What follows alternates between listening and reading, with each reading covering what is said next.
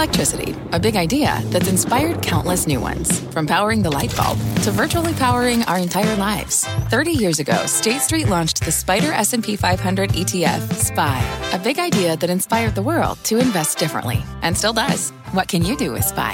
Before investing, consider the fund's investment objectives, risks, charges, and expenses. Visit ssga.com for a prospectus containing this and other information. Read it carefully before investing. SPY is subject to risks similar to those of stocks. All ETFs are subject to risk, including possible loss of principal. Alps Distributors Inc. Distributor. Thank you, everybody. I'm Contessa Brewer in for Brian Sullivan tonight. Glad you could make it. The nightmare in the sky is now affecting July 4th travel, stranding would be travelers as we kick off the holiday weekend a midnight deadline. Hollywood actors prepare to follow writers on strike and bring the entertainment industry to a standstill. Homeowners struggling to find insurance amid heightened risks for natural disasters. In one state, the push to force insurers to cover homes. Plus, inflation shows fresh signs of cooling, but some food favorites for July 4th are anything but a bargain. And you can't buy me uh, winning season, why some of baseball's biggest teams are losers no matter how much money gets thrown at them. Yeah, we're looking at you, Mets. That and much more. Last call is up right now.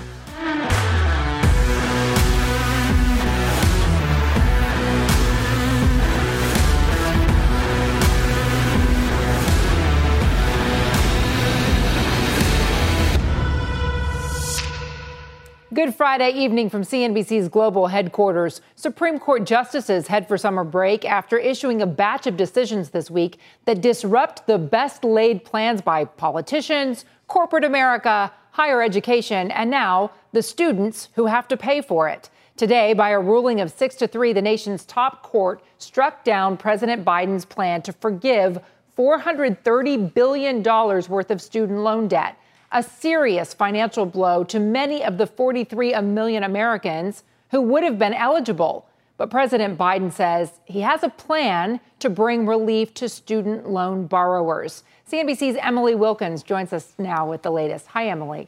Hi, Contessa. Well, President Joe Biden is vowing to find a way to give student borrowers relief after the Supreme Court struck down his plan to cancel up to $20,000 for individual borrowers borrowers not only lost the chance to see their debt reduced, but they will also have to restart loan payments in October after a two and a half year pause. In a speech this afternoon, Biden emphasized that most of those who would have benefited from the program made less than $75,000 per year. I'm not going to stop fighting to deliver borrowers what they need, particularly those at the bottom end of the economic scale.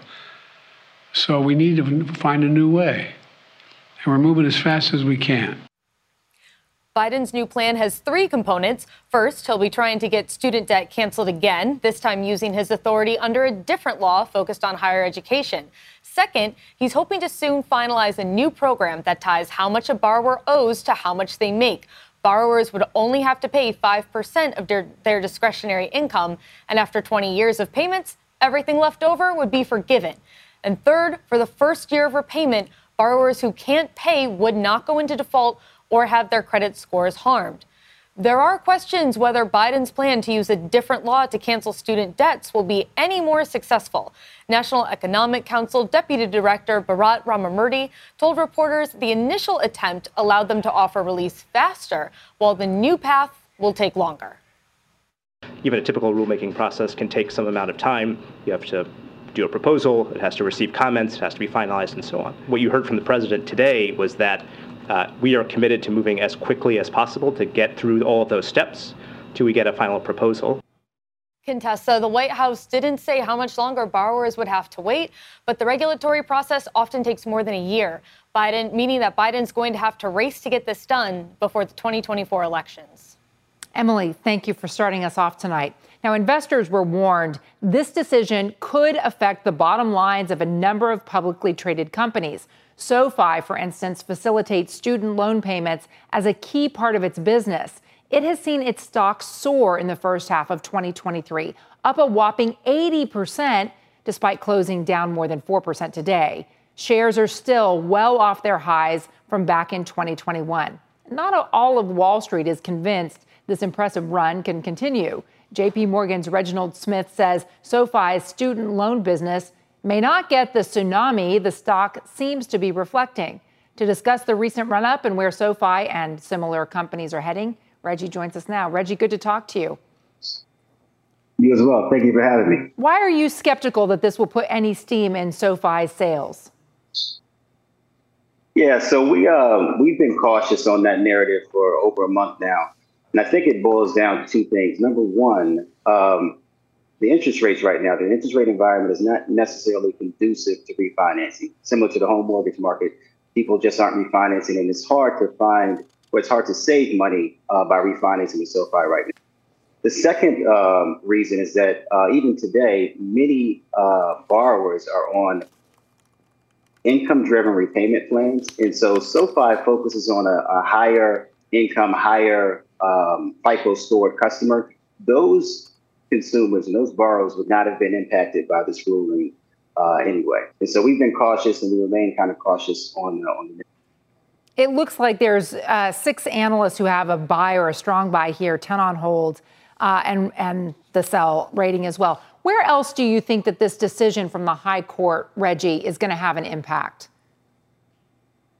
Yeah, so we think it um, it will impact uh, consumers' uh, monthly cash flows, and so we see it impacting unsecured consumer lenders. You could see a spike or a rise in delinquencies as people kind of reshuffle and reallocate their funds and figure out which bills are most important, which debt is most important, and so you could see uh, for some of the um, the other unsecured lenders, you could see delinquencies tick up a bit as, uh, as consumers kind of rebalance their uh, their budgets. I, I, mentioned that you know the investors have been warned. We've seen this in other notes for for Target and the like that if you have young people with less disposable income suddenly because they got to resume making these payments, that it could hurt the bottom line. Do you think some of this has been over dramatized?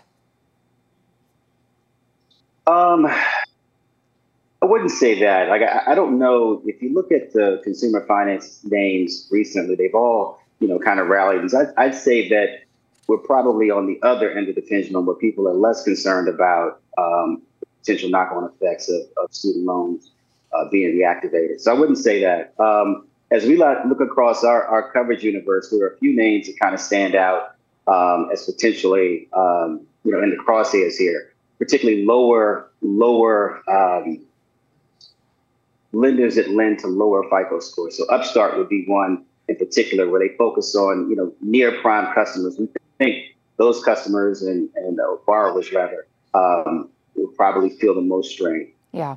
from the ruling. Reggie, it's good to talk to you. Have a great weekend.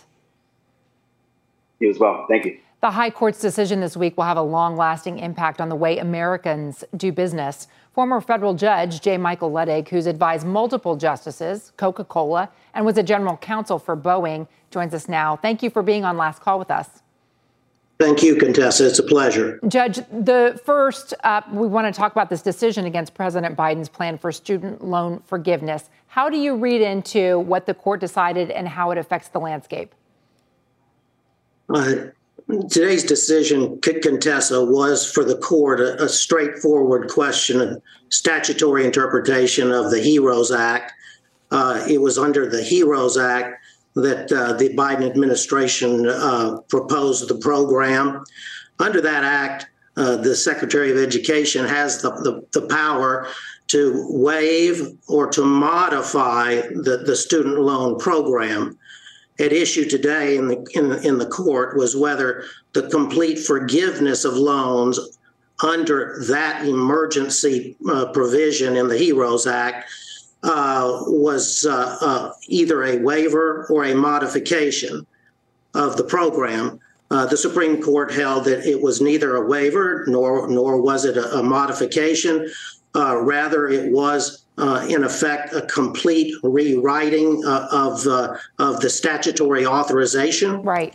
Uh, the courts held that uh, that the economic consequences of, of the forgiveness program uh, were staggering nationally, and that Congress uh, simply had not authorized uh, the Secretary of Education to uh, to uh, uh, propose this forgiveness program. Judge, yesterday the court ruled against affirmative action on racing college admissions. You anticipate this is going to have an immediate and lasting effect on corporate America. How?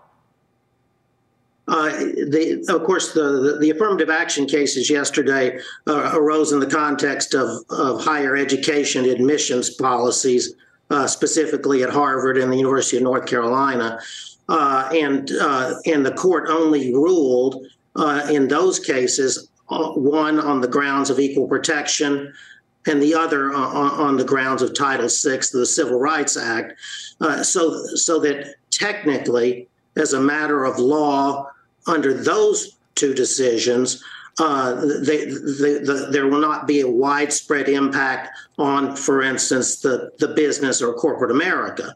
However, uh, it, it's crystal clear that the same rule that the, the court applied yesterday in the context of the higher education admissions uh, will extend under Title VII uh, uh, immediately, uh, so that companies will uh, literally, I expect in this coming week, begin to be sued for uh, their policies and practices and for their personnel and employment actions taken uh, under Title VII.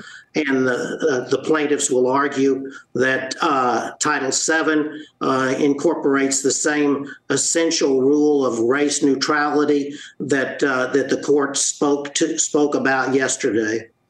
Judge Luttig, it's a pleasure having you on Last Call. Thank you for joining us. Thank you, Contessa. Today we close out the first half of 2023 and here's what has happened to your money. The Dow jumped 285 points, the S&P up more than a percent, and the Nasdaq jumping nearly 1.5%. And as we put a bow on these last six months, the major indices end in positive territory, all in the green. The Dow inched up a relatively paltry 4%. The S&P 500 climbed an impressive 15.9%, its biggest first half gain since 2019.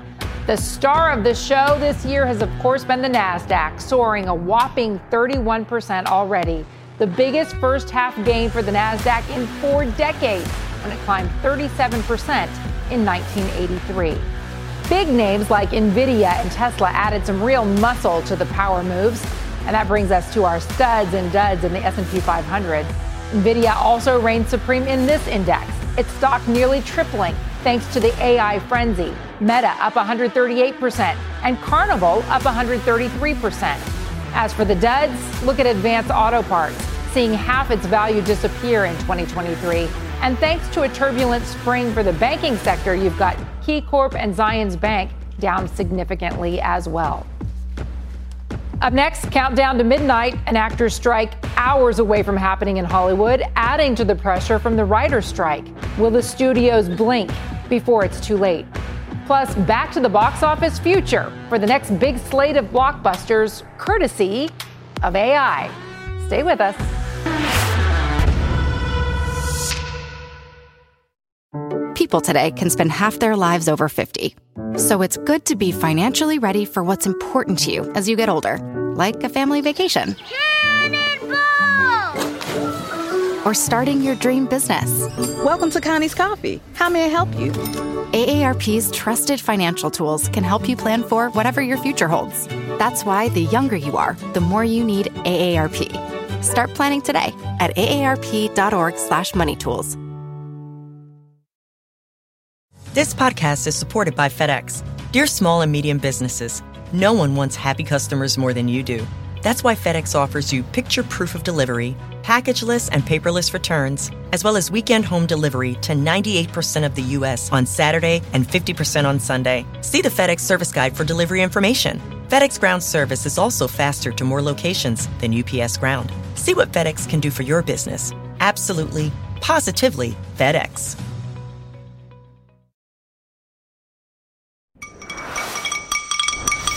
It's time for tomorrow's news tonight. The stories you'll be talking about tomorrow morning. The final countdown is on to a midnight deadline in Hollywood, and it may bring the entertainment industry to a standstill due to looming fears of yet another strike, on top of concerns about the box office. CNBC's Julia Boorstin joins us now with the very latest. Hi, Julia.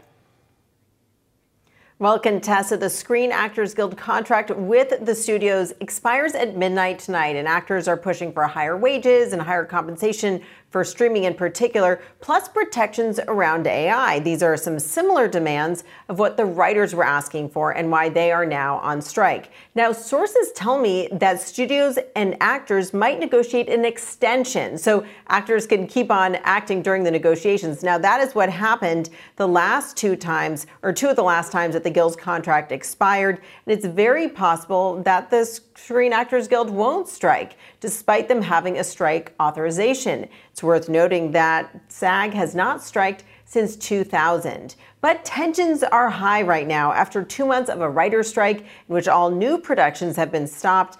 An actor strike would halt all remaining production. All the studios are currently impacted by the writer's strike, and they would certainly be impacted by an actor's strike. But Netflix may be better positioned than most because it has so much production overseas, where actors and writers tend not to be members of these US based guilds. Now, all of this tension comes as Indiana Jones returns to the big screen with Disney's Indiana Jones and the Dial of Destiny. And the stakes are high right now for all of Hollywood, but particularly for Disney after the disappointing performance of two other Disney movies, Elemental and The Little Mermaid, along with the fact that this sequel cost a reported $295 billion to produce. Theater chain stocks are way up for the year, but the box office in the key summer season is running only 1.5%, 1.8% ahead of last year, and it is down about 15% from 2019, according to ComScore. Still, there's a lot of momentum for the Barbie movie from Mattel and Warner Brothers, which is due out next month, along with other upcoming films, including a Mission Impossible sequel and Christopher Nolan's Oppenheimer. Contessa will have to see if those assortment of films can bring back audiences en masse. Well, until then, I'm going to brace myself for more Squid Game, Julia. Thank you. Speaking of the blockbuster films, we have David Steinberg with us. He's the CEO of Zeta Global, an AI software company that uses its technology to predict whether a movie will be a box office hit or a flop. Let's take a look at some of the projections for some of the biggest movies that you just heard Julia mention. Indiana Jones out today. Here's uh, Indiana Jones, where the projection is it's going to be a $950 million box office. And what does Zeta say? Well, we'll pull out the cheesy sign and say over. Uh, you, you, know, we're, we saw about a 40, first of all, hello, Contessa, how are you?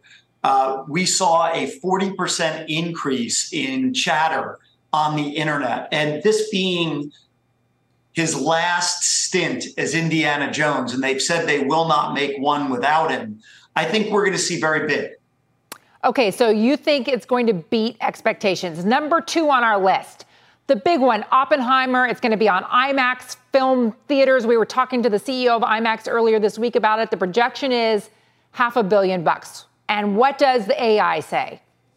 The AI says over again. The, the truth is that the, this one's benefiting from A, having locked up every IMAX theater, which is not making some of the other filmmakers happy. And B, you're seeing an 18% increase in the focus and action films and a 341% increase in focus in war dramas.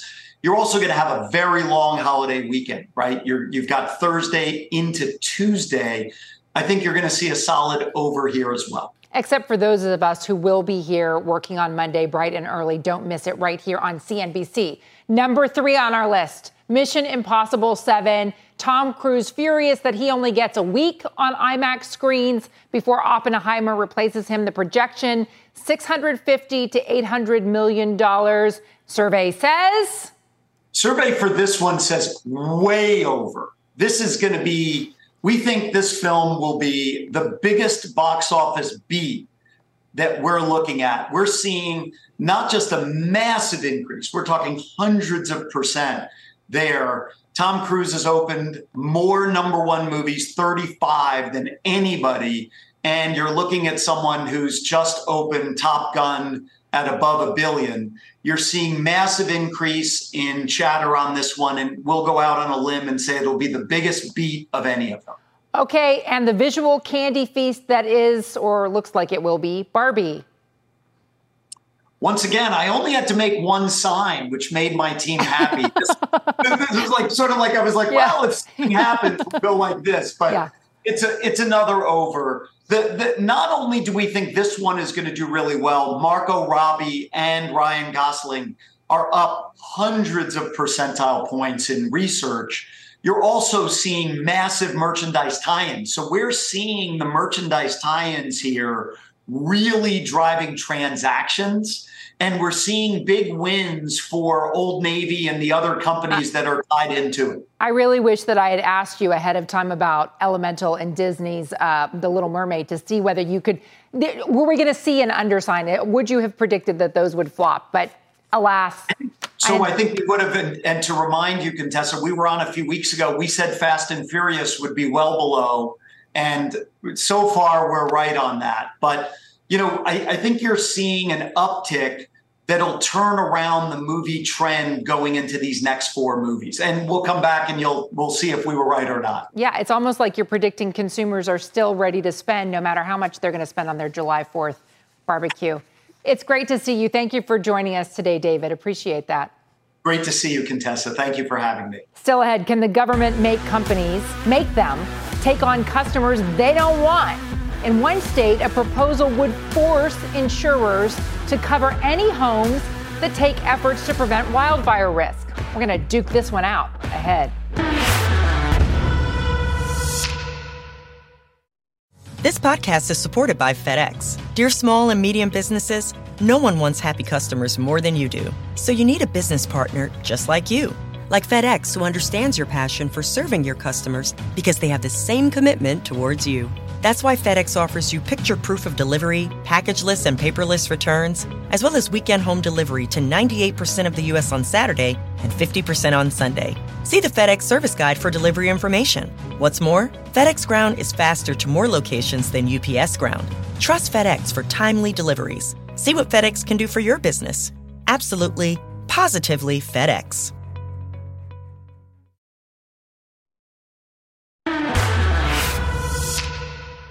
Welcome back to Last Call. California is bracing for triple digit heat wave this holiday weekend, kicking off what could be a serious wildfire season because of record breaking rainfall this spring. It just sparked so much vegetation growth. Wildfire risk has fueled an insurance crisis in the state. Allstate and State Farm announced last month they won't write new policies in California. Farmers said it put new limits on policies. AIG and Chubb have backed away from business in the state. Simply put, they just can't charge enough in premiums to justify the risk. And across California, many homeowners have been forced into a state backed insurance option because they can't get a policy anywhere else. Consumer advocates are fighting to change that, asking state lawmakers to force insurers to white uh, wildfire policies for any homeowner who puts preventive fire measures in place. It's called mitigation.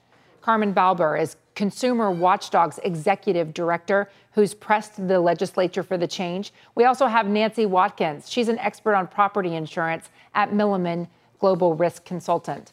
It's great to see you ladies tonight. Thank you for joining me. Carmen, let me start with you.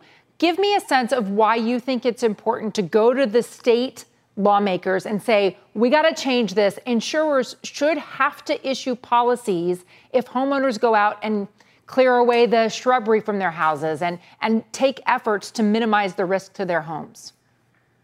That's what we have to do to reduce risk in the state of California. Homeowners who clear brush around their homes and who harden their homes against fire are 75% less likely to have their homes burned down. So, in order to save insurance companies money, save our communities money, and save homeowners money from the damage of those fires, we need to increase incentives for mitigation. But homeowners aren't going to spend that money if they don't know they're going to get insurance at the end of the day. This is a conservative proposal because we're requiring insurance companies to cover only the people who do the right thing, follow best practices to protect their homes from fire and reduce risk for all of us. And I just have to throw in there you said at the top of the uh, top of the segment that insurance companies can't get the rate increases they need in California. That's completely false. Insurance companies have been getting rate increase after rate increase in California, have proposed huge rate increases, some of which aren't in fact justified recently. And State Farm, one of those insurers you mentioned, has gotten five increases in the last five years for about 35%. Uh, Nancy, why don't you take it away and tell me a little bit about one, the state insurance commissioner is in charge of the rate increases. Allstate just got its first auto premium increase approved in years. Give me a sense of where the situation is for the insurers in California uh, going into this next wildfire season. Well, uh, I guess I would say that even though there have been rate increases in the last couple of years, um, California was starting from many, many years of inadequate rates. Um, a recent study from the National Association of Insurance Commissioners has our uh, statewide average premium about half of the average uh, premiums of hurricane prone states like Florida and Louisiana. I mean, we had such a deficit created by kind of a backwards looking regulation um, that uh, would not allow insurers to me- to measure and uh, reflect their wise- rising wildfire risk. Um, they also could not pass along the cost of reinsurance in their premiums. So um, even though they have been able to catch up somewhat in the last couple of years, um, rising reinsurance costs, inflation have just set the bar higher and higher. Um, at the same time, it takes a long time to get some of these rate increases. Um, there's some very big obstacles. There's a lot of uncertainty because the formulas um, that insurers are, are, required to use to justify the premiums don't actually make actuarially sense and don't reflect actuarially sound um, hurdles to hit. So essentially, we have an insurance market crisis right now. It might or might not be possible to head it off. Um, mitigation is the key, but this le- legislation actually locks in insurers to to to an unlimited amount of of risk at the at the company level. They can't control it. They can't predict it. All they get is is more wildfire exposure at a time when they're already having a hard time reinsuring their portfolio. So, um, if you uh, require insurance companies to add policies um, without the ability to control or predict their future exposures, that means they might not be able to purchase them as much reinsurers, uh, reinsurance as they need. They might not be able to afford it. They could get downgraded financially. They could get set into mandatory regulatory action. Yeah, yeah, ju- jump in jump here, in Carmen. There.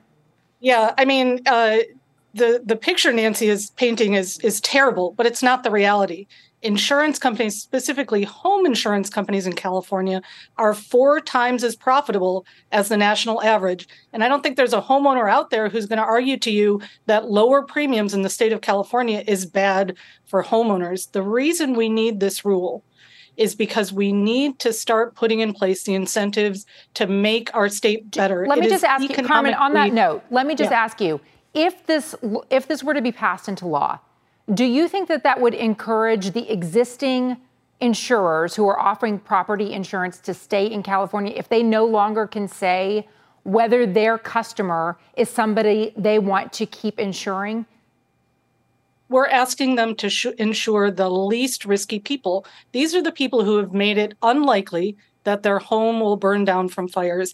And that is a contract that the insurance industry in California has to keep when they have been selling insurance to homeowners who have put their life savings into their homes, who have spent 30 years diligently, honestly paying their premiums, to suddenly be abandoned by the insurance industry is not sustainable. That will create economic stability, economic collapse. Okay, well, we, so we watch to see we watch to see what the California state legislature says about this issue.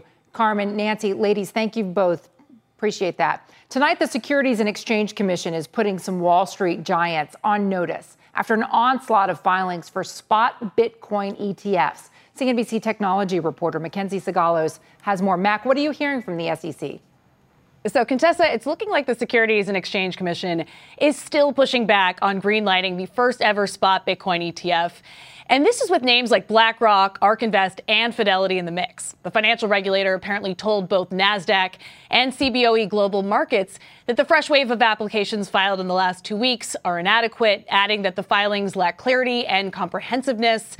That reporting, coming from the Wall Street Journal, cites people familiar with the matter. Now, the big sticking point here the SEC has repeatedly said that they cannot approve this kind of ETF that custodies actual Bitcoin until it's structured to safeguard against fraud and manipulation. And that is exactly why so many people were pretty optimistic about this recent tranche of applications, because several of them folded in a surveillance sharing agreement that was designed to address that concern. But the SEC apparently said it returned the filings because there just weren't enough details about how that arrangement would work in practice. Now, I reached out to the SEC and the agency declined to comment on the possibility of individual filings, but what is clear is that this report has seriously knocked investor confidence. Within 15 minutes of the news about the SEC again pushing back on a spot Bitcoin ETF, the price of Bitcoin plunged more than 4%, dropping below that key $30,000 threshold. Meanwhile, Coinbase, which was listed as the custodian for BlackRock's proposed ETF, fell right along with Bitcoin, Contessa. All right. Well, I, the, here's what I don't understand. With all of that volatility, why anybody is jumping into crypto right now? It, it's been a huge hit, a year of, of just uncertainty around this.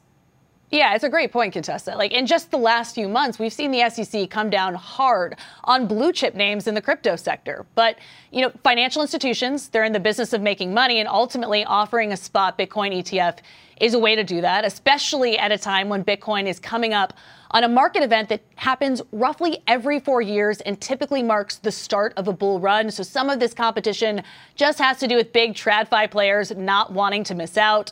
It's also a bit of a self fulfilling prophecy. Now, when, when BlackRock, the world's biggest asset manager with some $9 trillion in assets under management, jumps into the race for a spot Bitcoin ETF, it's seen as a significant tailwind for adoption, which then buoys investor confidence.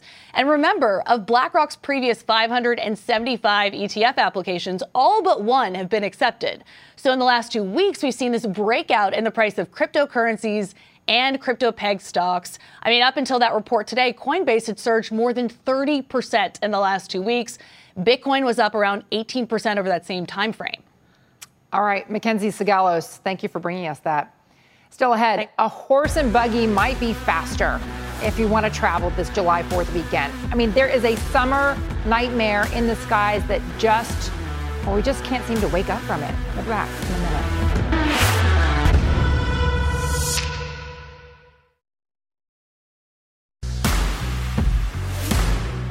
We go, our last call watch list on this last day of June. All week, we've had a close eye on Apple as the first half of 2023 comes to a close. The tech giant is officially a $3 trillion company. With today's more than 2% gain, Apple has now surpassed that coveted threshold and remains the most valuable company in the world. This year has been a strong one for tech, and for Apple in particular. The stock up nearly 50% so far this year. Also on the watch list, thousands and thousands of flights were delayed or canceled in the United States this week. It has just been a mess for travelers and for the crews who've had to be on those planes. But investors really are shrugging it off. Well, they are shrugging it off. Look at the stocks. United ended up 4%. Delta up nearly 11%, American more than 10%, and JetBlue more than 11%. I guess investors are just seeing only friendly skies. The stories, however, of nightmare delays, cancellations, hold times on the phone to customer service, those stories are everywhere. And the flight disruptions continue even as we've launched into this July 4th weekend, with United passengers getting the worst of it. Earlier this week, United CEO Scott Kirby blamed the FAA for the travel morass, saying the administration, quote, frankly failed us this weekend. He said that in a memo to company employees. Transportation Secretary Pete Buttigieg, who oversees the FAA, just rejected that. He told CNN, quote, United Airlines has some internal issues they need to work through. I want to be very clear. Air traffic control issues are not the number one issue causing cancellations and delays. They're not even the number two issue. So what is? Sarah Nelson is the president of the Association of Flight Attendants, CWA. Sarah, what are your members telling you? What's the problem? Contessa, we represent the flight attendants at United Airlines, which has been the airline that has struggled the most this week, including over 300 canceled flights today, when the next worst airline was Southwest with only 12 cancellations so far today. Uh, so our uh, members have been stranded all over the country. They have had a hard time getting through to crew scheduling. We have been calling this out for a year when there was a meltdown last summer. We talked about the fact that there was not enough internal infrastructure to be able to support the operation. And in fact, today, there are half as almost half as many uh, crew schedulers as there are at Spirit Airlines, which is one fifth the size of United Airlines. Uh, so we're experiencing the brunt of that, and so are the passengers. And this has nothing to do with ATC or FAA. That's a known quantity going into this weekend. This picture that I'm seeing right here, that the crews are on cots in an airport. Uh, this is unbelievable that the the flight crews are enduring really abhorrent conditions when they're flying. So one, you had weather and smoke, but as you point out, a disparate um, uh, way that the, the delays have been distributed, the cancellations have been distributed. Do you see a problem with the FAA and the air traffic controllers, or is this, in this case, really a united problem?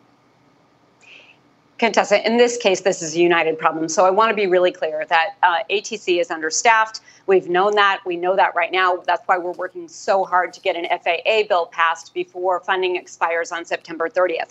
That is the job of Congress. In fact, the delays and the understaffing that we've had from ATC are the result of not passing FAA bills over the last 20 years and the delays and the and the threatened shutdowns rather than having consistent funding. So this is a long-term problem that happened well before the Biden administration was in place. In this case, with United Airlines, uh, this is an issue internally. First of all, going into the weekend, understanding that ATC is understaffed, understanding that Newark was going to get throttled with weather. There should have been a proactive uh, attempt on the airline's part to cancel flights ahead of time. In other words, not have people come out to the airport and yeah. then have nowhere to take them. And the response then has been abysmal with losing crews, in fact, uh, not knowing where they are, calling them, uh, thinking that they're in Orange County and they're truly in, in Houston. We've had to work to keep crews in the hotels, not that have them get kicked out of hotels, and get them into hotels when they are stranded in the airports and sleeping on cots. It has been a horrid week for, for the crews. And of course, our workspace is your travel space. So we've been trying very hard to get this corrected as quickly as possible. And United needs to make good on the demand that we've given the company and how to fix this. And they've been very slow to respond on that, too. Well, I can't imagine that this made for very happy passengers when they finally did get to interact with the flight crews either. Sarah, thank you so much for joining us. Appreciate it. I hope you have a good weekend. Thank you, Contessa. You too. Coming up, inflation showing new signs of easing, unless you're planning a gorgeous July 4th barbecue. We'll tell you what to expect to spend.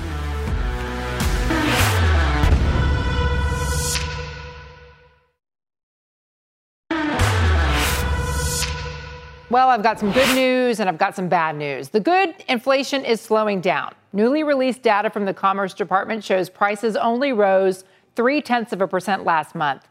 Year over year, inflation rose 3.8%, the lowest it's been since April 2021. But food prices have increased nearly 6% in the last year. With this massive holiday weekend coming up, let's see how prices for this year's 4th of July barbecues will compare to last president and CEO of Stew Leonard Supermarkets. Stew Leonard Jr., your, your company has stores in Connecticut and New York and New Jersey, all places where people enjoy a nice July 4th barbecue. Let's see. Uh, let's start with the good news because I'm in a bit of a Pollyanna mood. Cherry, cherries. If we're going to make a cherry pie, are they higher or lower than they were last year? They're they're about three to four dollars a pound lower than last year. That's one of the bright spots right now and they're really delicious right now. Uh, last year, ten yeah, bucks a pound. That's pretty good. Now yeah. five bucks. Yeah. You know what, Contessa? A lot of this is supply and demand. Like I know you've done a lot on the weather and the airlines, you know, flight delays. This affects our farmers. You know, and you notice the peach crop, even with weather down in, in Georgia right now, it's really tight. So peaches are going to be up a little bit. You know, this weather affects even things like this. Here's some beautiful corn. Everybody's going to be putting that out on the grill right now for, for the fourth. That's about a dollar an ear. That's probably up about 20 cents an ear over last year. Um, you've seen some things that are pretty held steady. Uh, we have ground beef right now at the same price as last year. Chicken's a good deal right now. Baby back ribs are a good deal. Bacon has dropped in price. Lobster's dropped in price. So the key here for everybody: navigate your way through this um, uh, Fourth of July right now. Uh, yeah, I, I, mean, it looks like if you really want to be cost conscious or or choose items that are cheaper this year, less expensive. We yeah. never say cheaper in grocery stores, do we? Right. It looks like no. your baby back ribs uh, last year were $5.99 a pound. This year, $3.99 a pound. Whereas organic beef burgers are up a buck a pound. So maybe you yeah. choose. You know, maybe it's about which which meats you choose. The thing that everybody, well, Stew, has gotten stuck on is the eggs, right? Like it doesn't yeah. matter egg prices. What are you seeing? Well, you know what? Those are down dramatically. They're back to normal prices again. You know what? You had sort of the the, the avian flu hit the farmers, and it and it decreased the flock size, um, and that's why you saw the high egg prices. They're back to their normal uh, uh, you know, flock sizes again. So uh, you're seeing eggs down at normal prices again. That's a bright spot.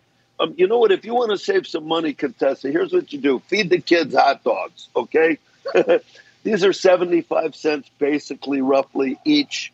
If you put them on a bun, it's about a buck. So you can get somebody happy for a dollar. If you want to start upgrading, you got your normal beef chuck burger right here. These are about two bucks each.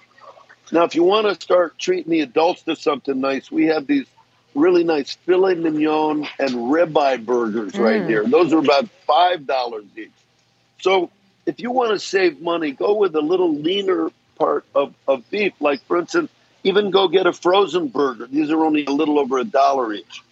So you can navigate your way through this Fourth of July Stew, and save some money if you want. The customers that we're seeing shopping behind you, when your customers are coming in, are they choosing less expensive food overall? Yeah. You know what we're seeing, Contessa, this year? Even though our traffic volume is up at Stew Leonard's at our stores, and we'll be serving about 50,000 people this week just for 4th of July. What we're noticing, they're putting one less item in their mm. basket due to the economy. Stew Leonard, happy 4th. Okay. Hey, you know what? You can't forget, Contessa. Oh. We have this waiting. We have this waiting for you. Okay. I, I would like love to cook guy? that up. You know what? I've got a great grill for that steak right there. I mean, that is a monster. I'm coming by, to swinging by to pick that up, Stew. Thank you. I might, I, I, might bring this home with me tonight, right here. Only if you invite me. Coming up, money. It doesn't matter how much there is. It's just not buying wins for some of baseball's biggest teams. Where's the beef? Stay with us.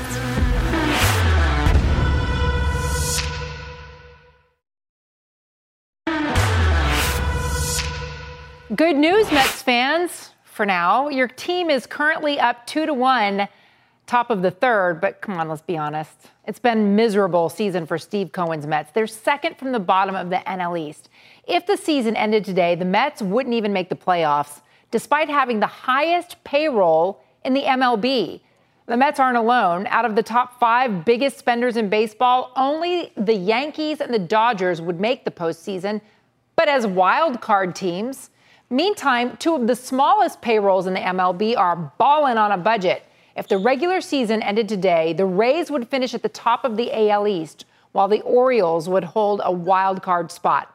So, not only can money not buy happiness, it also can't buy baseball. To get to the bottom of why this is, let's bring in Joe Pompliano, investor at Pomp Investments and the host of the Joe Pomp Show podcast. Thank you for being on last call. Thanks for having me, Contessa. Okay. Yeah, I mean, you go. go I mean, one, if you can explain why money can't buy happiness, I'm I'm interested in that too. Yeah, baseball's at a really unique place right now where some of the highest spending teams have some of the worst records and are at risk of missing the playoffs, and some of the lowest spending teams have some of the best records in baseball. And I think the New York Mets are the perfect example. Steve Cohen came in and he bought the team for $2.4 billion, which was the highest money ever paid for an MLB team. And he said, Look, I make enough money on my hedge fund. I don't want to make money here. I'm simply here to win. And he's backed it up. He spent a lot of money. They're going to spend over $350 million on salaries this year alone. That doesn't even account for the 100 million plus dollars in luxury tax penalties that they'll have to pay also. But the problem is when you go and build teams through free agency, you're typically targeting older players who can either get injured or their production starts to decline. And that's what we've seen with the New York Mets. Their top three pitchers are 36 years old, 38 years old, and 40 years old. And they only have two people in their entire lineup that are in their 20s. They've dealt with injuries and inconsistent play all season. And then when you look at the other side of the coin, there's a bunch of young teams, the Rays, the Orioles, the Diamondbacks, the Reds, etc., that have built their team through the draft and are now able to take advantage of MLB's new rules that play into a little bit more of an athletic team. So why don't we see more money flowing into the farm teams where you've got really young guys and really horrible pay, abysmal, shameful almost? Yeah, it's really a long term game, right? Like the Mets are trying to win now. Steve Cohen said, I want to deliver a championship within the first three to six years. And that's been his stated goal since he bought the team. So he's spending money, throwing money at players that have proven themselves in the major leagues. A lot of these other teams have been bad for a decade plus, and they're trying to build up a talented roster through the draft in a cheaper way. It's panning out for them this year, but it doesn't always work that way either. All right, we're watching some other news out of the sports media world here, Joe. Another wave of layoffs at ESPN today uh, as they're downsizing in the streaming area. The cuts reportedly expected to be about 20 on air talent, including Jeff Van Gundy, Max Kellerman, Suzy Kolber, and Jalen Rose. What do you think? Yeah, it's the same thing. ESPN's in a really unique place right now. On one hand, people will say they're in 74 million households. Those households pay $10 a month subscription fee to their cable package, and they're making $740 million a month without selling ads or anything else, just off cable. But on the other hand, that number used to be 100 million. So they've lost 25 million cable subscribers over the last decade. Disney lost $4 billion on their direct to consumer package last year. And the stock at Disney is down 15% over the last five years. So at their, they're at this crossroads right now. And Bob Iger comes in as CEO, returning in November 2022. And essentially what he's trying to do is tighten the belt a little bit. Yeah. So he's going after 20 of the what we'll call higher earning on air personalities at ESPN and trimming some of the workforce there as part of a larger workforce trimming of 7,000 employees at Disney in total. Not the first time it's happened, not the only place it happens. It'll happen again elsewhere too. Joe, nice to talk to you. Thank you. Thanks for having hey, me. Hey, you like your music on the go, headphones all the time? Portable music, courtesy of a big moment 44 years ago tomorrow night when Sony released this. You really feel the music with the Sony Walkman. The Sony Walkman is a tiny stereo cassette player with truly incredible sound. Well, not everybody could feel it because it was not an overnight success. They posted disappointed sales for the first few months, but then the Walkman went on to become one of Sony's most successful brands of all time. By the end of its run, the company sold more than 400 million Walkmans worldwide, some of which you can still find on eBay today, but now you're going to pay a lot more. We just looked it up. 200 bucks for a vintage Walkman? Why not? Hope you have a happy, healthy, fun July 4th holiday. Last call's off Monday and Tuesday, but Brian's back next week. This podcast is supported by FedEx. Dear small and medium businesses, no one wants happy customers more than you do. That's why FedEx offers you picture proof of delivery, packageless and paperless returns, as well as weekend home delivery to 98% of the U.S. on Saturday and 50% on Sunday. See the FedEx service guide for delivery information. FedEx Ground service is also faster to more locations than UPS Ground. See what FedEx can do for your business. Absolutely, positively FedEx.